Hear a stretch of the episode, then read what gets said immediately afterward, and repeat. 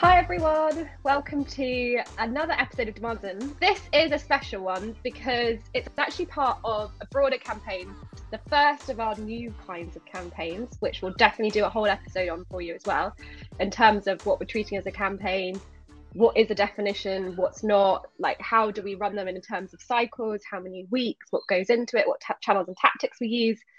Episode, another episode, because there's a lot that goes into that. But anyway, this is a part of it and this one is all around um, trying to educate marketers on all the amazing things you get to do when you free yourself from lead generation tasks. Um, specifically, we're actually going to talk about the content side of that for this episode because we realize there's actually so much that goes into it.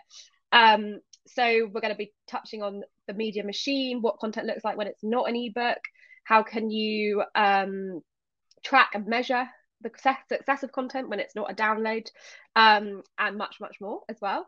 And then also um, i get to tease that there will be um, coming your way sort of i'm not allowed to give a precise timeline but within two weeks um, the opportunity to win some merch and also a big prize draw um, could be an airbnb voucher i don't know something like that. Sorry jamie given away too much.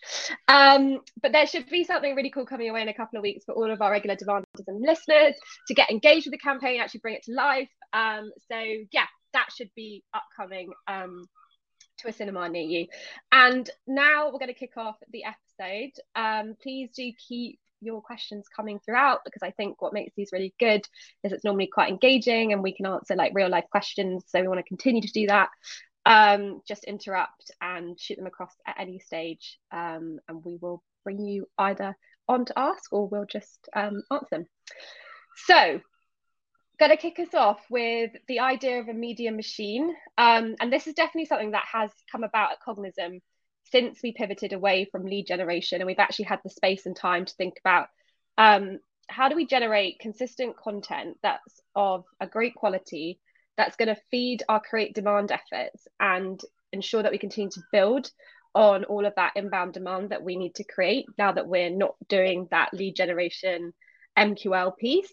Um, so, what does a media machine mean to us? I'm not sure it's actually ever really been totally defined in the context of B2B. So, at Cognism, and for me, what I mean when I talk about this is it means building your own audience with um, key subscriber channels. So for every company, that may well look different depending on who your persona is and who you're looking to speak to. Um, but that would be one of the key criteria. And it also means creating processes around content that actually are going to enable you to consistently produce that top quality content um, that's going to power many other areas of your marketing engine and all of that amazing create demand stuff that you end up doing when you're not doing lead gen. Um, and I think there are three key ingredients to a successful strategy when it comes to this. And for me, it's the quality of the content. So we actually have um, a quality lever at Cognism in that whatever the content is, whether it be a post that I'm putting out on my LinkedIn, or it's something that's going out on the company LinkedIn page, it's a video. We basically don't want to put anything out in the world unless we feel confident that if someone reads or engages with that piece of content, they will have learned something new that could give them a competitive advantage in their role. Um, and for us, that's how we, that is kind of the guardrail that we have set for quality. Um, number two is that you need to have a point of view. So I think you'll see there are themes throughout, like a lot of the stuff that we talk about. Cognism, um, we're obviously big advocates on the sales side of outbound, but outbound done well. Um, and we still believe there's a place for cold calling. Um, and then on the marketing side, we talk a lot about this whole shift from lead generation to demand generation. So I think a point of view is also really important. And then ultimately, to become known um, within your audience and within your space, consistency is obviously um, like I think the third and probably the most crucial ingredient because you can create great quality content with a point of view, but if you're not consistent, I don't think you'll ever get um, really the benefits of that media engine at scale. So moving on, as I mentioned earlier, when you talk about the media engine and building this audience on key channels that matter to you, you need to identify what those key channels are. So um, obviously for us at Cognism, we have got a fairly large team at this stage. So we are able to look at um, multiple channels rather than just um, one or two. But I don't think your team size should prevent you from taking this approach. I think you just need to be more focused in terms of where you focus your efforts.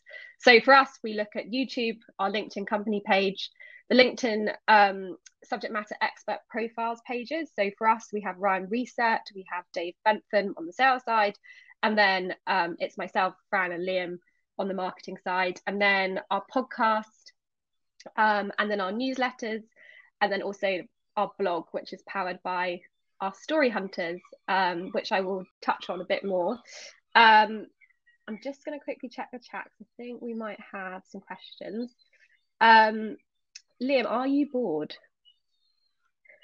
Sorry if I was looking bored. Didn't mean that. Bored listening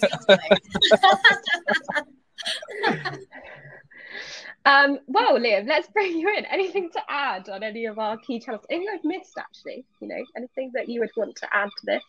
Of our media machine. Um, no, not really, to be honest. no, nothing. I'm trying to think now. You did a good job. well, thank you, Sheila, because you've actually woken Liam up. He's back. He's focused in the room, and we can keep going. Quite hot in the office. Maybe you were just flagging. yeah. Are you in one of those booths? Because they are extremely hot. Yeah, it's like an oven in here. Um, but please do keep questions coming in, and we will make sure that speakers stay fully engaged throughout. So, how do you scale the media machine? Now, this is, I think, like a really important question. I'm not going to pretend that we've completely um, got this built out and perfect yet because we don't, and we're still definitely in the earlier stages of our journey with the media machine and um, all of the pieces and parts that go into that and the processes as well. Um, but just some I like just to show you like how we're reporting on this, like how we're looking at it and the kind of content that we're producing and how what goes into it. Um, this is like a just a broad overview on the video, the newsletter, and then some of our SME LinkedIn content. So from a video perspective, there's a number of ways in which we scale this out. So we have um, identified key themes within our target personas that are of interest. So, for example, we know that things that resonate really, really well on the sales side are cadence, anything about a cadence. So, um, prospecting cadences, examples of prospecting cadences, and then specifically for job titles or for industries. And then also, we talk a lot about um, scripts, so cold calling scripts for um, calling a CMO or a C suite, etc., etc. Um, and these are over and over again some of our best performing assets on video. So it's actually become a great mechanism for us in which to scale because we can create these broader themes and then from there we can like deep dive topics specifically. Um, and we can get different um, experts to come on and talk through that as well. So you can see josh braun is one of our um, one of is featured here and he always does really really well for us on video and on youtube. Um, and then in terms of newsletters, like how are we scaling those? I think this is a really interesting one and actually something that I we will keep we'll keep looking at and deep diving because right now we currently have three newsletters running. We have a demand gen digest, which is focused on demand generation for demand gen marketers. We have a content digest, and we have um, a sales one. And so the content one is gets written by our content writers. I mean, they are literally living, breathing um, case studies of how to do amazing content. So they basically scale that through using their own experiences and talking about that. Um, they're always text and long format only. Um, and then and our demand generation digest will come from content from things like this, any of our live events that I do or Fran does or Liam does, the content that comes out of the videos that we produce, um, etc etc so that we can repurpose it and use it again and it enables us to scale it across multiple channels and then um, scaling the LinkedIn profiles of our SMEs. So this all comes down to planning. Like I think um, you because consistency is so key here. You won't you can't get away with kind of waking up on the day and deciding if you're going to post or not. You need to have a well thought out plan. Um, and even if it's not the content, the exact content that you're going to post about, it's committing to the days um, and the number of posts that you're going to do. And I hold my hand up to not being amazing at this. Liam is actually really good. So I might bring you in, Liam, to talk about how you keep your consistency up because I think you've got you're a good case study in consistency here. Yeah, I I I it's pretty simple really. I just set myself I just create like a, a document, um, which was actually your suggestion, Alice. Uh, I think I'm great at telling people how to do it. Yeah. Uh, my execution is not so good. I just create a document and then try and like um at the beginning of the week plan out what uh like three topics um two or three depending on like time over the week and then just uh yeah an early if it, it's in the morning maybe like early morning thing is just to write something out um or plan it uh and then take up any any opportunities to get recorded because uh videos just make it a lot easier to um like do your posts with i find. So yeah i think it's just like being a bit structured around it give yourself like a time start and uh yeah a plan. Yeah, I would actually add the thing that has helped me, and I have been a little bit more consistent last few weeks, was I did a block recording on a day. It was a Friday afternoon, and I just like took a few topics, and I that had either had a lot of comments or engagement within my older posts, and recorded videos around those topics. And now I have a bank that I can use, and so when it comes to being like, right, I definitely need to post again, um, that makes it much more easy to do. Mm-hmm. I see a comment, a question actually. Um, so you only plan a week at a time. Yeah, um, yeah I actually am doing it a week at a time at the moment. Um, we got like a broad, broad theme, right? That then I follow that I know that I'm going to the things I will talk about. Um, and then you know, one week I'll think, oh, I'll talk, I'll post stuff about these things, and then the next week I'll like I've planned like I'll, I'll be like, oh, that week I'll do do about that, and I actually yeah just do it. Um, I feel like you have to be able to have some like flexibility in to be able to respond um, to like also stuff that's going on on LinkedIn and stuff, and then you can try and be relevant as well. Um, whereas if you plan out for too long, um, yeah, some things might have changed, and then yeah, you'll be maybe not keeping up with current trends.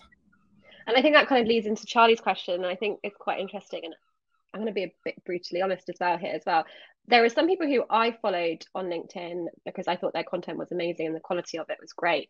And I think that was at a time when they were doing it more ad hoc and more like off the cuff and as thoughts came to them and like probably less structured.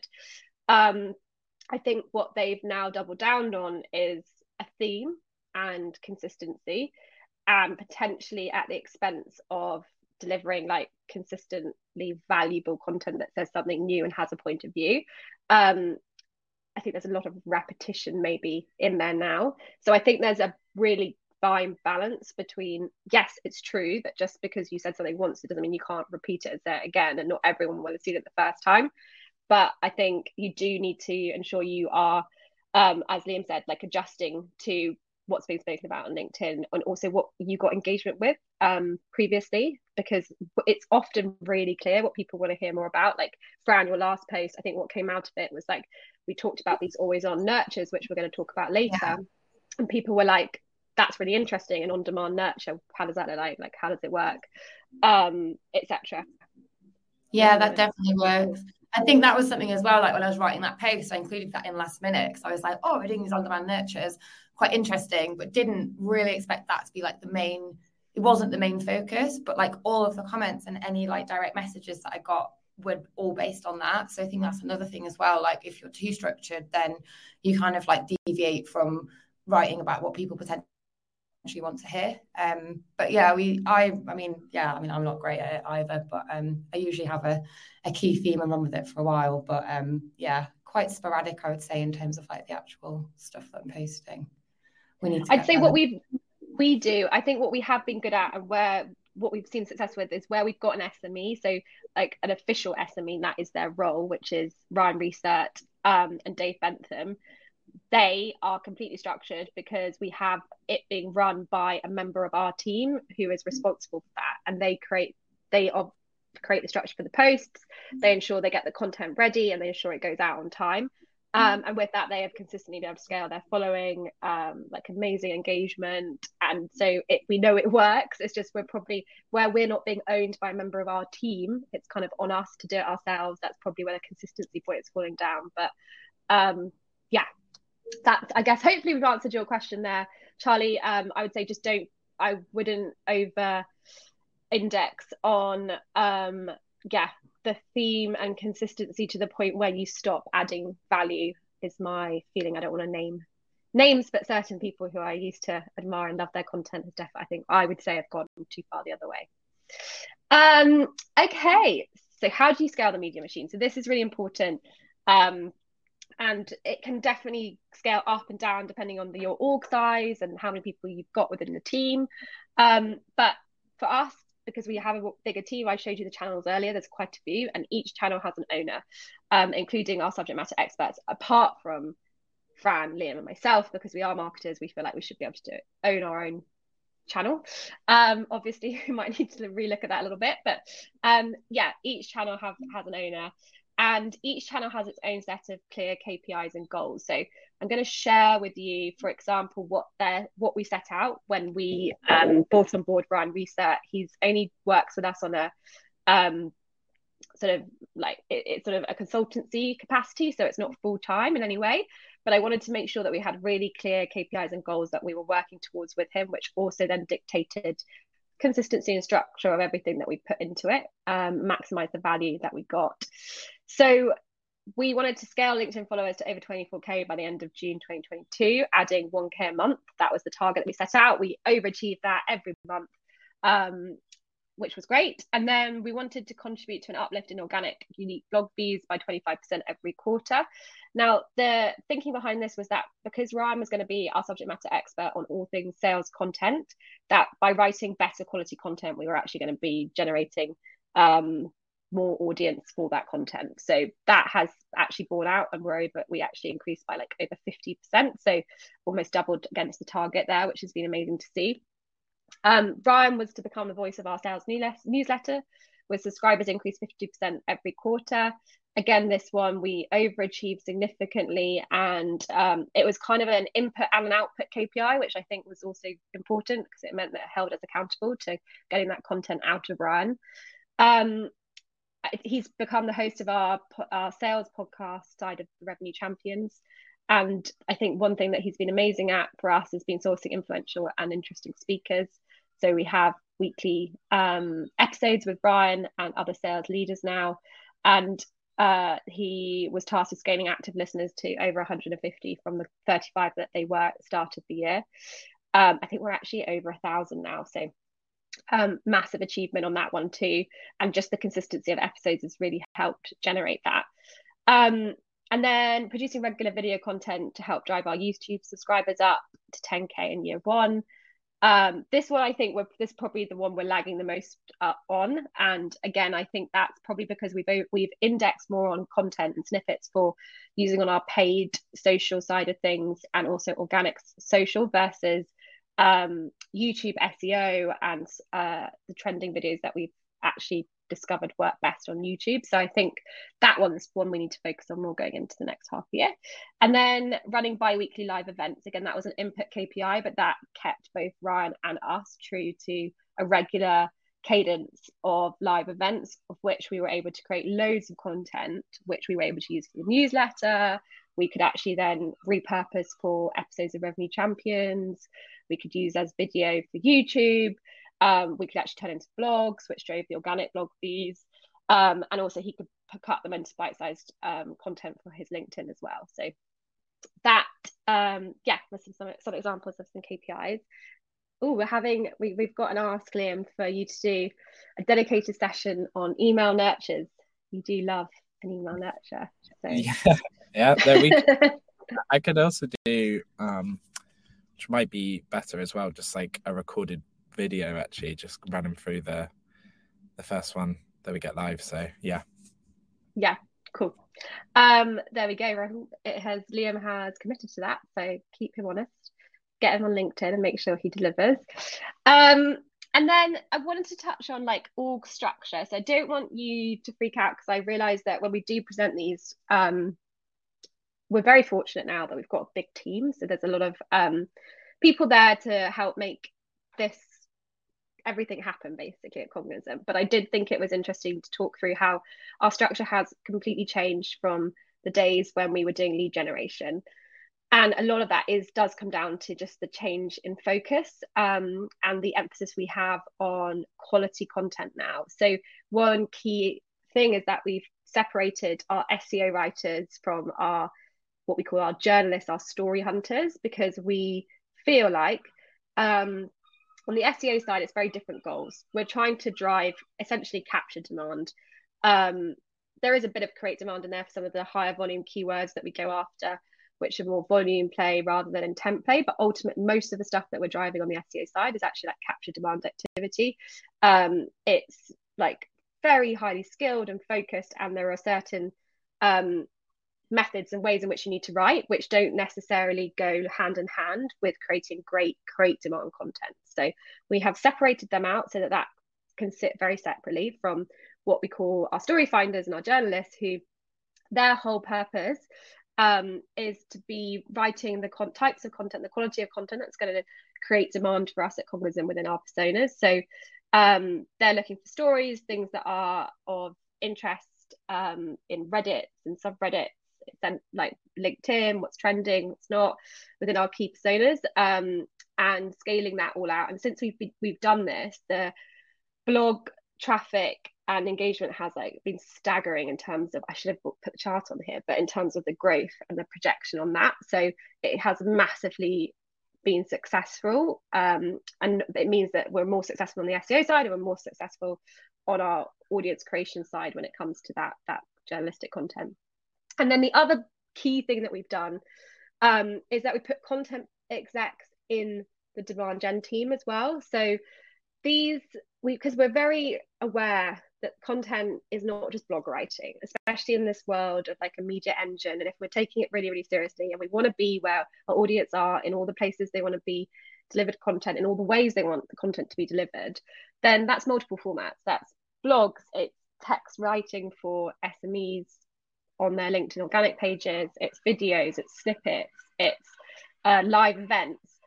And we want that all to be tied together with all of the activity that's going out for that persona within the, demand gener- demand creation perspective. And so we feel like having these content people sitting within um, the demand generation teams that we're really going to be able to deliver that next level of content and that variety that we need to succeed and power the media engine further. So that's one big change that we've made. Um, and then how do we, so then I guess the question would be, okay, that's great. But then you've got like, you've got people responsible for content in SEO, you've got people responsible for content, which is like journalistic, and you've got people responsible for content sitting in these demand gen pods. Like, how on earth are you making that all work together? And there's no like repetition and double work. So I thought I would just like really look at this from like a project process perspective and what we've built out. So I think we've spoken to you a lot about these content buckets, but essentially we think about our content in four buckets. So we have thought leadership, which is everything that's very high level. This would be a great example of that. Something that we're talking about, um, a broad theme that's not related to the product at all. And then we have our content bucket, which there could be a dotted line back to the product. Then we have our um, product bucket, which is all about the product value talking about pain points, etc. And then we have our social proof bucket, which is um, kind of as it says on the tin, it's every like sort of case study led, um, that type of content, which is really showing the value of Cognism through the eyes of you, actual users. Um, and so we will have people working on content that sits in each of those four buckets for each persona across each of the three areas of content that I already mapped out. And so the way that we're able to structure this and ensure that we don't have any double work and everything is super clear is we use Asana, but you could use Trello or another free, you could probably just use like Google Sheets if you wanted. Um, and we create, we make, we have like one board for each bucket and then we break it out by personas and then there'll be projects within that and we're very um, tight on like if it's not in asana then you're not working on it and or it never happened so it's a bit like that sort of salesforce rule that sales have um, but here's an example of a project under the sales persona where we've got these scripts which i was talking about which will go towards our video team's KPIs on video. So you've got Emily, who runs video, kind of working on these as well, as Joe, who runs the whole of the content team.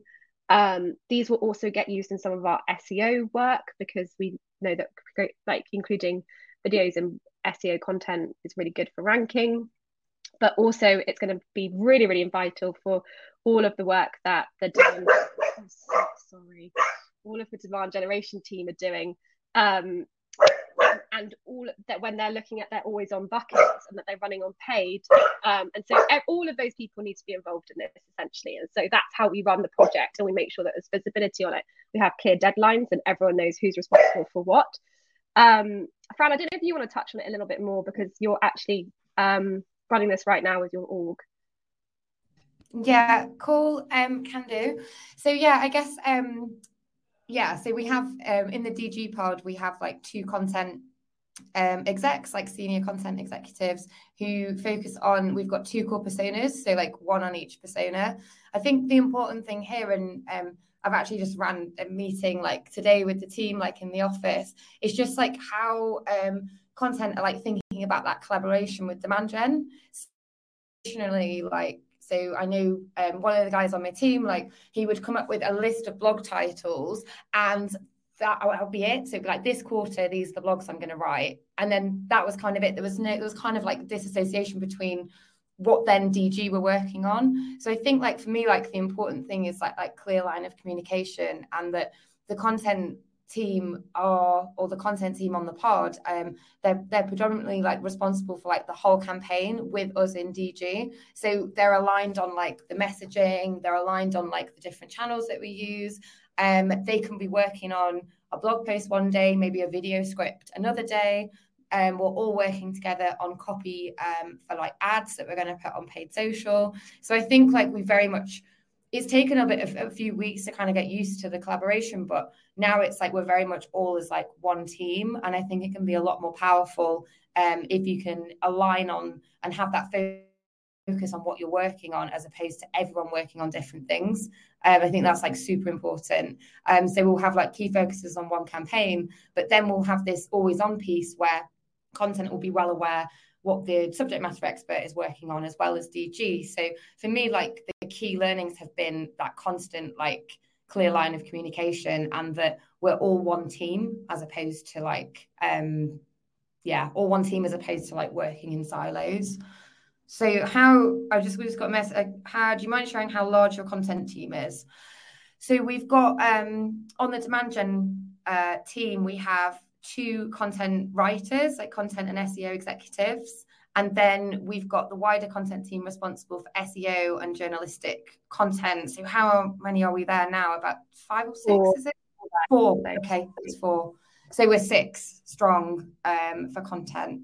But I think, as Alice mentioned earlier, it definitely that definitely wasn't always the way, was it? So we've we've slowly built. No, I mean, um, yeah, we we used to have just one content person um, working, and I think it's the same kind of process. So you just can build it out once you start um, proving out the value, and it doesn't need to necessarily always be as well. Like um, this is where I think people can go wrong in that you have to be a, a content writer to do content because when we talk about content, we're talking about everything from like ad copy, landing page copy to uh, video snippets, uh, to LinkedIn posts, etc. Like some things that really wouldn't necessarily fall in like a traditional content role, um, which is why we felt like there was definitely a position for that to sit more within the demand gen team in this whole create demand world. Um, that's why we think about it that way. And then there's a question here about from Dave: How do you drive content consumers to engage in a sales conversation? So the short answer, um, Dave, is we don't we don't do this um, out as an outright tactic, if that makes sense. So, um, what all we're trying to do in a nutshell with our content is educate people every day in the channels that they want to consume content in in a meaningful way um, with the view to the fact that we will be delivering content across all of those four buckets. And so they will be aware of cognism they'll be aware of what we do um, they'll also be getting huge value from all of the other more content and thought leadership things that we put out, which have got nothing to do with Cognism and what we could offer them. And so the belief is that actually when um, B2B contact data becomes an issue, um, we will be top of mind and someone that they will come and evaluate, um, if not be the sole choice for that evaluation. Um, and we just want to make sure that we're consistently, um, yeah, continuing to deliver that type of content, quality content that puts us um, front of mind for when that happens. We're not trying to create some artificial funnel, move someone through it, um, or assume any form of intent anymore. I think that's kind of the, the old world. Um, there are things that we are looking at which I think can help maximize the chances of um, creating, getting someone who consumes your content to actually even think about having a sales conversation, and that's just like like the website journey. So, what's that rabbit hole that they go on when they read one con- piece of content? Like, what's the journey from that content to further reading? Whereabouts does that content kind of sit in? Whether they, you know, is it a piece of content that has a dotted line into product, and, where, and, and therefore it might be quite interesting to go to like a comparison page of Cognism and other B2B data provider tools as a read more item, or is that piece of content very top level thought leadership? And actually, they're probably only interested in learning more about this whole create demand, demand gen world. Um, and we'll try to get better at that. And then how what those CTAs look like and those on-site website journeys look like as well. Um, and then ultimately, we do also do ret- run retargeting. So anyone who um, is interacting, engaging with us, we do have some retargeting plays. So yeah, but it's all aimed to let people come to us rather than us push anything on them. And then, have we worked with any agencies or freelancers to support the shift to the media create demand world, or have you built this all in house? So, short answer is all in house, which is why I'd say we are not um, a finished article, and there is no playbook for this. Like, there isn't like, really um, a shining light example of an organization who have absolutely nailed it, in my opinion. Um, in the B2B world. So we're just um, learning and iterating as we go, as well as that from everything from like what we're actually tracking and how we track it to um yeah the types of content how we build that out. The one that we have actually had a lot of help from refine labs i would say on um, content buckets. And i think that's been a really useful um, thing for us in terms of structuring and thinking about the content. Um, so previous to that we didn't really have this thing called content buckets and those four buckets that i spoke about. And that could create a lot of chaos. So give Refine Labs credit for those. Thank you, Refine Labs. Anything more, Liam, Fran? No, I think that's it. I think I can move on just to dive, like dive a little bit deeper into that, just in terms of what we're measuring. Um, so yeah, so we've um, content that gives buyers an advantage. So I just wanted to talk really tactically about the old way and what we were doing previously, and then try and show you um, like visually what actions that we're taking now, which Alice has touched on, but then just kind of like what we're measuring um, and what what that means for the team and like how they work. Um, so hopefully this can be like this part can be super actionable and as well for like any size team as well because I think you can definitely um, definitely scale this. Um, so I guess the old way for us um, was a typical lead generation model um, and how we thought about content. So um, for example, um, I've put the example of this cold calling playbook. So this is um, cold calling is a topic that we run um, a lot on um, to one of our core personas, um, which is sales. So we'd create an ebook on a popular topic, which happens to be cold calling in this case. Um, the primary goal would be to generate leads. So we'd add this to a gated landing page, um, run lead gen ads on paid social, and we'd really measure success based on the cost per lead. So that's what we'd be optimizing for.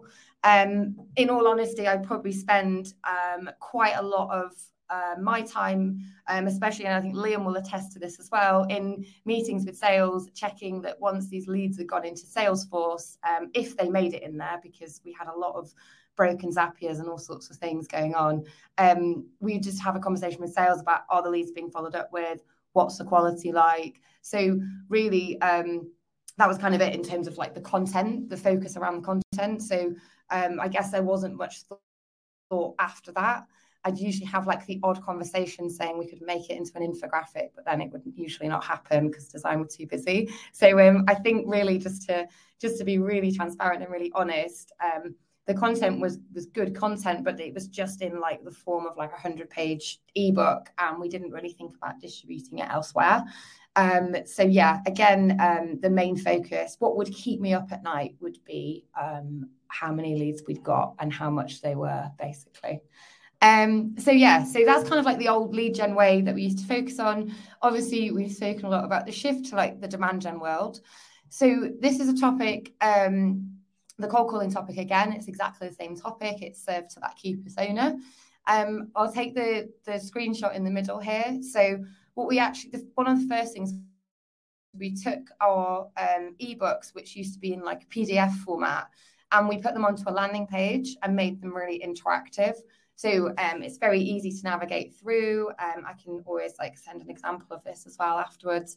Um, it's easy to navigate through. It had like bits of media on there as well, so like video content, and we were well aware people wanted to consume things in different ways. So that's like one of the first things we did um, with this like interactive landing page like our focus is on like time on page like reducing bounce rate thinking about like the engagement that we're getting as opposed to generating leads um, uh, leads from it. Because we would run this now we'll run ads to this ebook now what's like an interactive page but completely ungated. So those are the kind of things that we care about. Um, we'd kind of take again we take the same the same topic. It's and as alice mentioned like with our subject matter experts so Ryan, um, one of our subject matter experts, we manage um, his schedule, for example. So we basically um, like ghostwrite, help ghostwrite posts. Um, so we have a, a, schedule. So we say, right, okay, Ryan, this is uh, the theme that we're going to focus on for the next two weeks.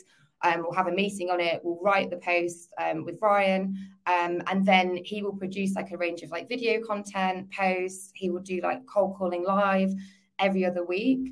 So for me, like this has been like a real game changer in the sense that it's Ryan's insights that are actually driving this. So we come up with a key theme, but it's Ryan's expertise that we're actually serving to our audience. And that means that, you know, we're actually providing even more value because it's coming from someone that's like living and breathing these sales tactics every day. Um, so here's like an example of a video snippet that we'd run on cold calling. Um, for us, again, like it's not generating leads or like a cost per lead. Uh, we're looking at video views, we're looking at engagement, we're looking at click through rates, and really um, videos as well. Like some of them will optimize to go through to a blog if there's like more information, but if the key takeaways are in that video, we'll optimize it for in feed. So we what we care about is engagement in feed and people interacting with it. And we don't necessarily have to take them away from LinkedIn if that's like their platform of choice and that's where our audience are hanging out. Um, again, we've mentioned like this uh, cold calling live, like stop, stop, repeat, start, stop, repeat, which Ryan um, hosts for us as well. So he's like bringing in all this expertise um, and all of his like training materials. And again, here, um, it's not about getting people to sign up and generating leads and then asking, um, you know, sending them an email and asking them for a meeting. What we really care about here is like qualitative feedback, actionable insights. Um, we repurpose all of these video snippets, like on social, for example. So for us, it's like even just talking through that, that slide, it's sort of making me realize that it you know the focus is on the value behind the content. And now that's what i think about constantly. Like is this going to engage our audience? Is this interesting? Can we showcase this in the best way for the platform that our audience hang out on? So it's like super important. And it's kind of i guess like a weight off my mind that like we're not thinking about leads anymore and we're just thinking about producing like the best possible content out there. Um so again like just the next slide um just like another like some other ideas. So um, if you look at the podcast episode so that podcast we actually repurposed the cold calling live episodes that we do with ryan um, and put those on our podcast. Again it's qualitative feedback it's building up brand awareness um, securing more subject matter experts as guests. So we're really just like thinking about how we can be super valuable and super relevant. Um, again like the ads we, ra- we run now instead of collecting leads, we look at this ungated approach. Um, we want engagement, um, click through rates. We want to optimize for web visits in some cases. So, again, this is like ways in which we've taken that one cold calling ebook um, and we've produced an interactive landing page and spun off all of these extra things around the topic, um, very much related to Ryan, our subject matter expert. So, um, again, that's just for one of our personas. Um, you know, we do the same across our other personas as well, like the marketing persona, for example. Um, so yeah, I guess just to summarize on it. Um, so to create this value-driven content, so we need to be relatable, um, utilize subject matter experts where possible, um, and decide on the content types. So we've got different buckets here. So what what are you looking to achieve like with your piece of content is it a thought leadership piece which is like hierarch content away from the product something more tactical is it bottom of funnel um, sort of product focused or is it more like social proof? So I think like if you can bucket your content into these types, it really makes you a lot more structured um, and think about what you're actually delivering. Um, and then I guess like the main thing is, and again, this is even if you you know you are a small team, like start by focusing on the channels that work best for you. So you know, for me, like marketing, I used to think that you'd have to be act, like have a presence on every single channel. But we've realized if we take a few channels and do them really, really well, um, we can double down on what works. So I guess that's where we become really structured and really repeatable. And we can be testing other channels in the background, but like LinkedIn for, is where we started to place our big bets, for example. So, like, if it was my channel of choice, I'd look at value driven company posts, like not thinking about promotion. I'd look at testing video snippets um, on in a tactical way, um, using in that content bucket.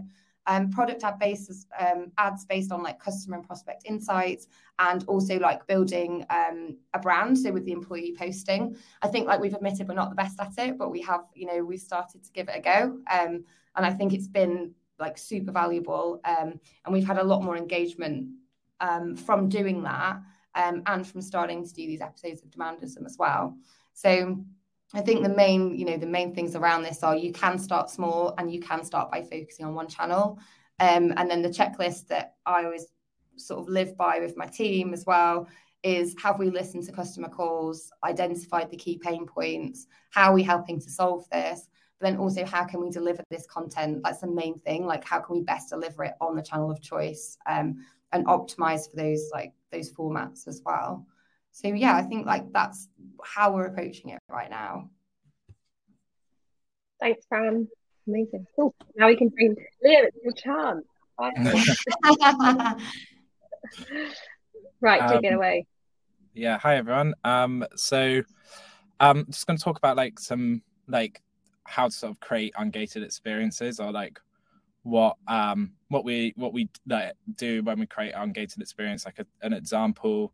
And then i'll go through um how we also measure it and then some ideas where we can also i'll discuss a bit the idea of the um always on email nurture.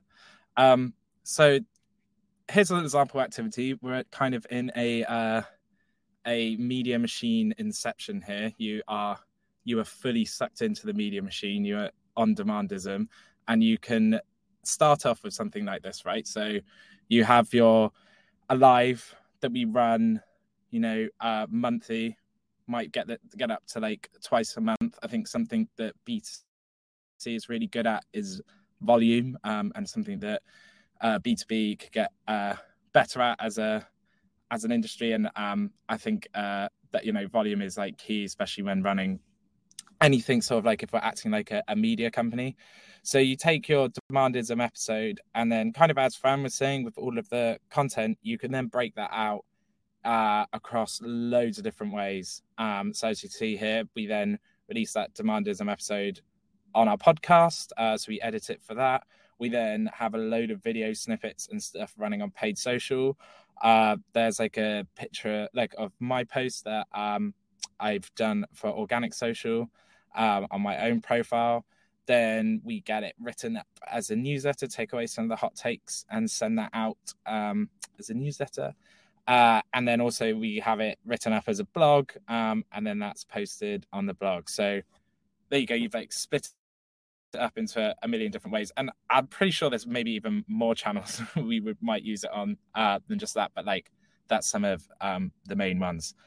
Um, so who does all the chopping and publishing? So that actually sits with, um, as we were talking before, we've got those different pods um, for uh, in the demand gen team for sales and uh, marketing. So the content DG content person would take away and and and do that um, and start splitting and briefing in uh, the snippets of video to our video team and uh, taking uh, for and also writing up for like um, any write as well. But then the content team um, write our newsletter, the journalists, um, and also the blog. Is that right, Alice? I've got those. Yeah, I was going to say, let's take this. This is a really good question. This is actually really yeah. practical to show like how different people own this. So it goes back to where I was showing you that Asana project view, um, and it also comes back to sh- to the channel owners. So um, as I was saying, every channel in our media engine has an owner.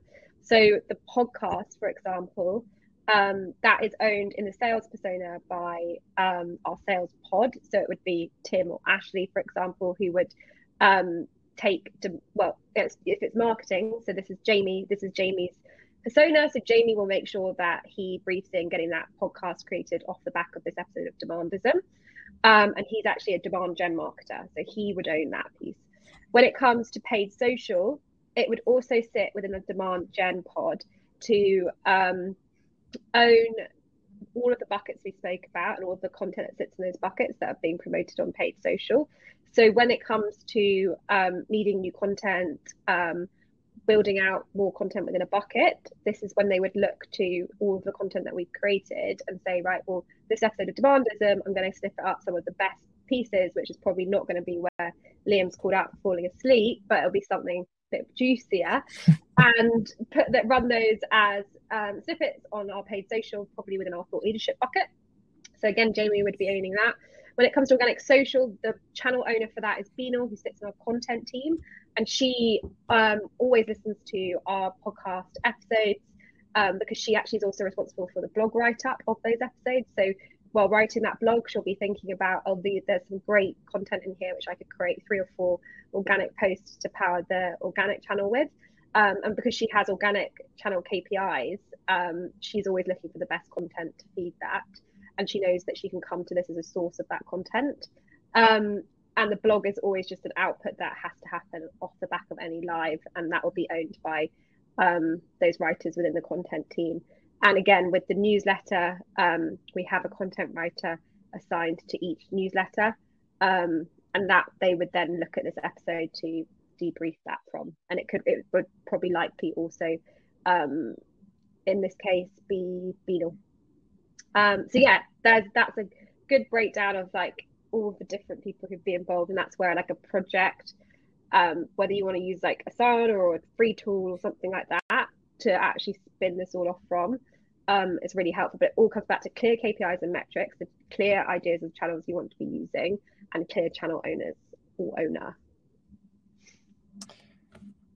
Um, so on to the next slide. Um, I will thank you. Uh, so uh, what do you measure when we're running, which I think people kind of uh, asked about before I alluded to, like what do you measure when um, you're running everything as sort of like this media company, media machine? So obviously you don't focus heavily on the direct results. So no like leads or demo requests like are not like going to be your main measurement of this. Uh, instead, we sort of active for a media company and focus on measuring the success of the actual content itself. Um, so that means your primary measure of success is like engagement, feedback, and interaction with it. Um, so not leads, meetings, but or conversations. It's not a conversion-led measurement approach.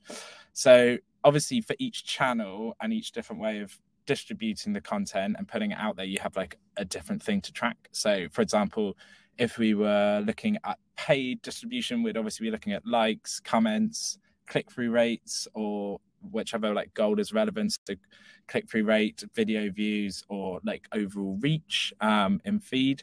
Uh, then obviously when you're looking at time then spent back on your website, we're looking at like page views, uh, bounce rate, time on page, scroll depth, um, things like that. Um, we're tracking first and last such UTMs as well, so we can see when people are where people are coming into the website from. First time they potentially fill a form and then last time. So um so we can see like what channels have like an effect there. And we're also then looking at that last referring website link that gets pulled straight into salesforce so we can just be so we can see maybe like which blog they've uh, visited before um, they did take any final action. Um, obviously direct feedback from your icp so is a key one for this. So all of the stuff that you put put in the comments now like if everyone was like uh uh, this is as as boring as Liam looked in the uh, board as Liam looked bored in the first ten minutes, then we won't be repeating that again, uh, and we'll be trying to create something different. Um, and then obviously for like podcasts, we're gonna have we would track like subscribers, total listen, average audience, and attendee numbers. Um, we've also set up anonymous conversions on LinkedIn, so this is kind of simple. You you basically can set up like a conversion on your thank you page um, of your demo form Um, and then anyone who's come through from LinkedIn in the last 30 days would register as that anonymous conversion so you can start to have a little bit of a, an insight into what like your linkedin ads are driving.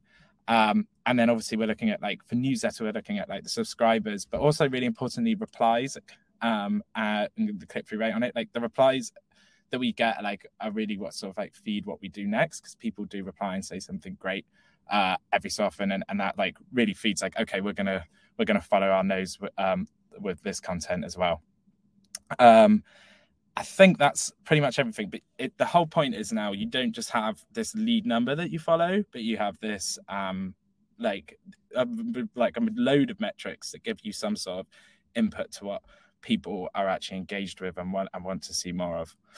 Um, but then obviously it's all about the business results, but the results come kind of separate to what you're running in your media machine, but they obviously work in tandem. So you've got one set of metrics and the others. And for us, like this is like our results. Like the quantitative, like we've got look at our direct demo requests from April through to July. Um, they've just been on a steady increase up.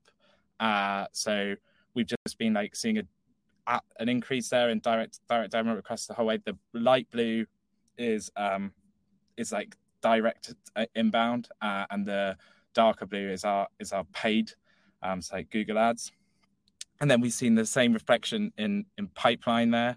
Um, so then that's we've seen a steady increase in that, and it's really started to spike now as like the media machine I feel like has got into like full motion. And as I was talking about earlier, like I feel like we've really got that consistency down um, and volume, which is just really important.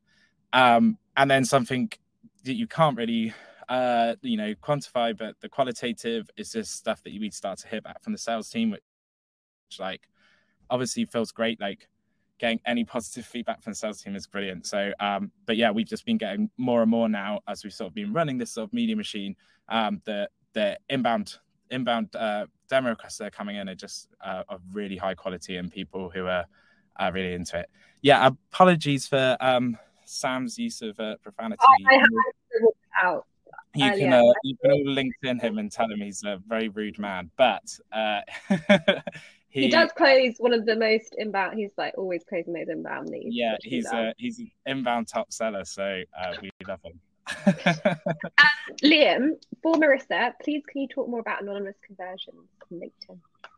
Oh yeah, so uh, on when you go into LinkedIn um, and you go to set up your ad, you can have um, at the bottom of the first section um, of setup, you can create a conversion, and if you've got the pixel on, if you set up the pixel on your um, LinkedIn pixel on your website. So that's you take the code and you can just put it into the top of your header.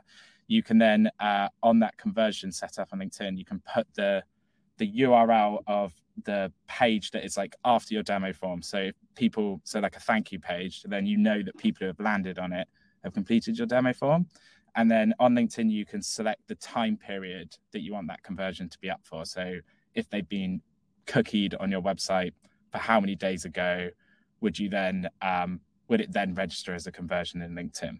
Uh, so you can you can do like um, you could set it up how you want. We've got our set like for 30 days at the moment. So it just like if anyone's clicked through from an ad from LinkedIn to our website within 30 days and then submits a demo form, we register it as a, an anonymous conversion to to LinkedIn. So it's not direct, and obviously they could have gone a million other places, but it gives us some sort of idea of what what LinkedIn's driving.